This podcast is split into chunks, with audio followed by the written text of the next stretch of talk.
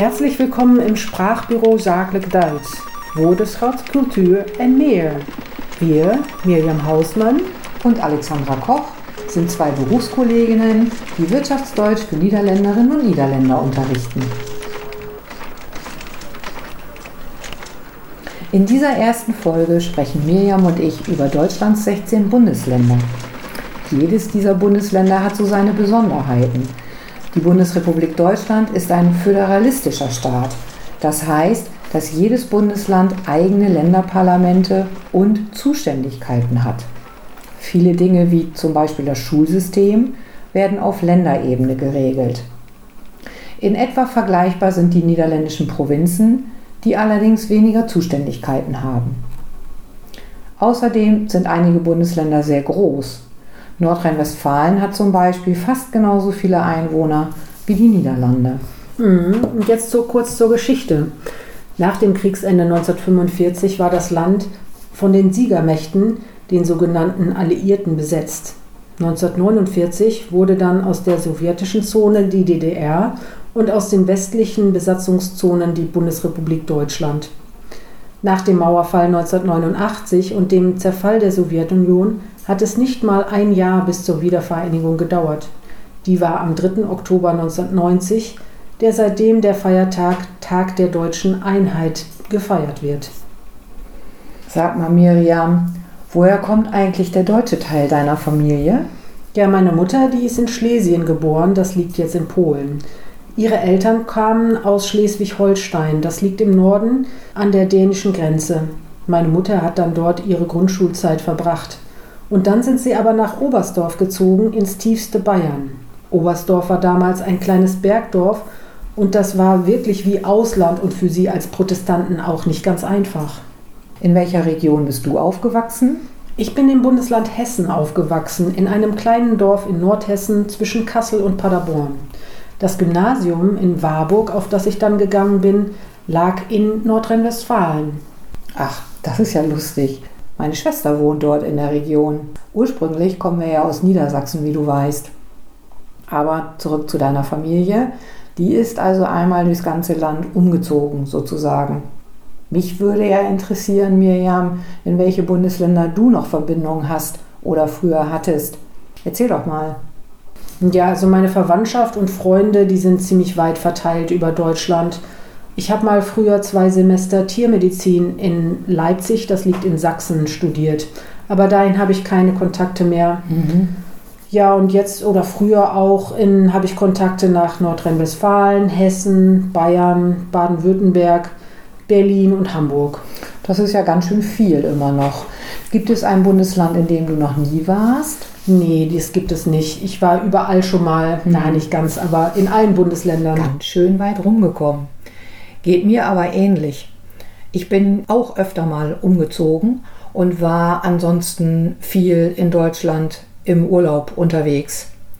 Erst letztes Jahr habe ich nämlich Thüringen als Urlaubsland entdeckt. Wundervolle Natur, kann ich Ihnen erzählen. Aber das nur am Rande, wir wollen ja nicht über Urlaub reden. Mirjam, was magst du besonders an Norddeutschland oder Süddeutschland? Also erstmal finde ich total schön, dass Deutschland so vielseitig ist. Im Norden gibt es die Nordsee und die Ostsee, die sind auch schon mal unterschiedlich. Es gibt die Inseln, es gibt viele Seen, es gibt die Mittelgebirge und dann im Süden die Alpen. Und ich finde die jeweiligen Landschaften wirklich oft ganz schön und es macht mir Spaß, den unterschiedlichen Akzenten und Dialekten zu lauschen. Ich passe mich dann auch gerne an, zum Beispiel mit Moin im Norden oder mit dem Grüß Gott und dem Servus im Süden. Mhm. Ich tat mich ja anfangs schwer damit, als eingefleischte Moinsagerin plötzlich Servus und Grüß Gott zu sagen. Vielleicht noch mal kurz für unsere Zuhörerinnen und Zuhörer. Moin stammt tatsächlich von dem Wort Moi ab und wird im Norden des Landes als Begrüßung gesagt, und zwar zu jeder Tageszeit. Wenn ich dann woanders bin, achte ich immer sehr darauf, was die Leute sagen und grüße entsprechend zurück. Beim Wandern in Bayern fiel mir dann das Grüß dich auf. Das finde ich sehr nett. Mhm, interessant, dass du es ansprichst, weil das ist nämlich die verkürzte Form von Grüße dich Gott. Ach. Also ins Niederländische übersetzt heißt das sowas wie wees gegroet van God. Es gibt wirklich viele Wörter und Ausdrücke, die man auf einer Reise durch Deutschland lernen kann. Sogar Deutsche. Wir müssen unbedingt eine der nächsten Folgen mal dem Phänomen widmen. Ja, das machen wir bestimmt. Ich habe auch schon eine Idee, aber die verrate ich natürlich noch nicht. Akzente und Dialekte hast du gerade erwähnt. Gibt es da einen Unterschied? Ja, ein Dialekt ist eine kulturell anerkannte, gesprochene Variation der Standardsprache, die eine eigene Aussprache, eigenes Vokabular und eine eigene Grammatik mit einschließt. Aha, klingt kompliziert. Aber so wie das Twents hier zum Beispiel, was hier gesprochen wird. Genau. Mhm. Ein Akzent dahingegen bezieht sich nur auf die Aussprache. Mhm. So hört man zum Beispiel an einem Niederländer, der korrekt ABN, aber mit einem weichen G spricht, dass er aus dem Süden kommt. Und wie ist das in Deutschland dann?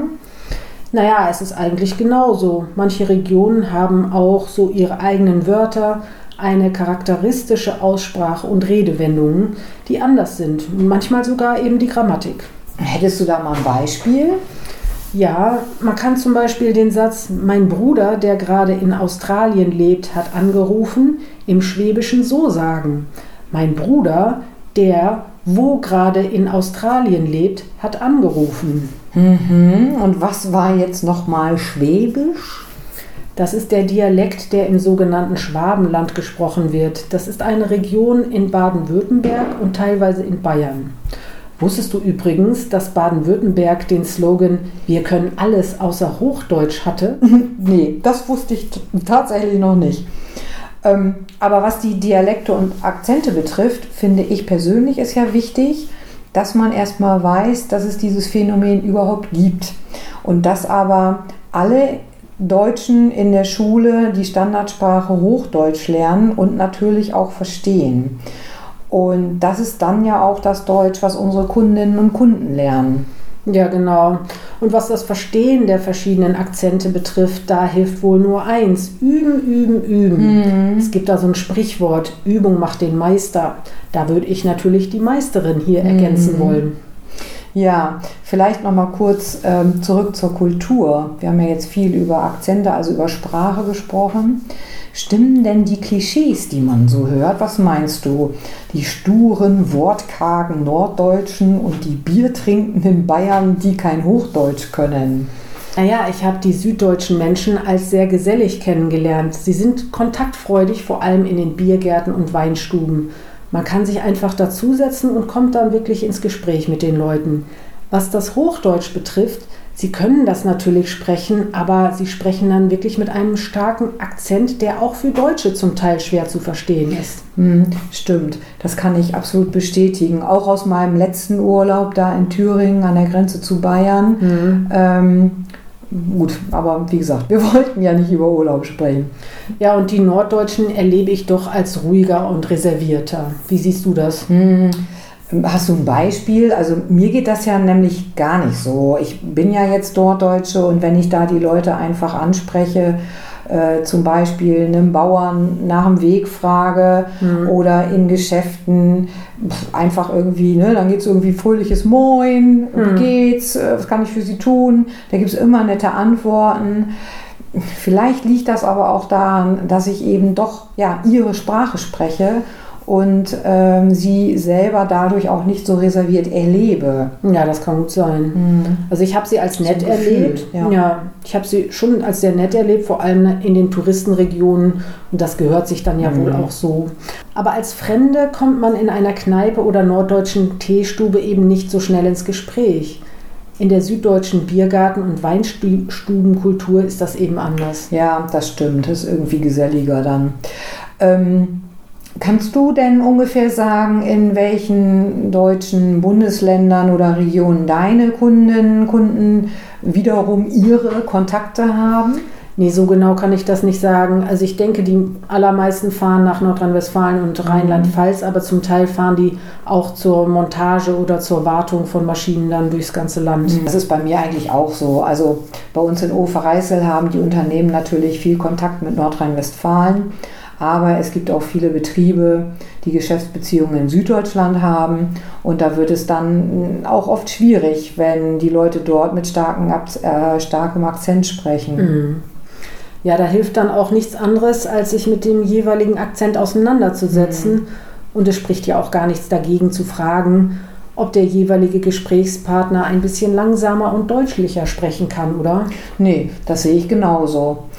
Und unser Tipp für Sie, liebe Zuhörerinnen und Zuhörer, ist dann auch, sich mit dem Bundesland oder der Region, in der Ihre Geschäftspartner zu Hause sind, vertraut zu machen. Auf YouTube kann man viele kleine Videos finden, wenn man zum Beispiel deutsche Dialekte eingibt. Wir haben Ihnen einen Link dazu in der Podcast-Beschreibung eingestellt. Und mit diesen Tipps wollen wir uns dann heute auch von Ihnen verabschieden. Aber nicht, bevor wir noch einmal alle Bundesländer noch einmal genannt haben. Richtig. Ich fange mal mit den 5 Bundesländern an, die nach der Wiedervereinigung neu zu der Bundesrepublik dazugekommen sind. Mhm. Von Nord nach Süd sind das Mecklenburg-Vorpommern, Brandenburg, Sachsen-Anhalt, Thüringen und Sachsen. Seit der Wiedervereinigung ist Berlin zum Glück wieder eine Stadt. Sie ist Bundesland und Stadt zugleich. Das nennt man Stadtstaat.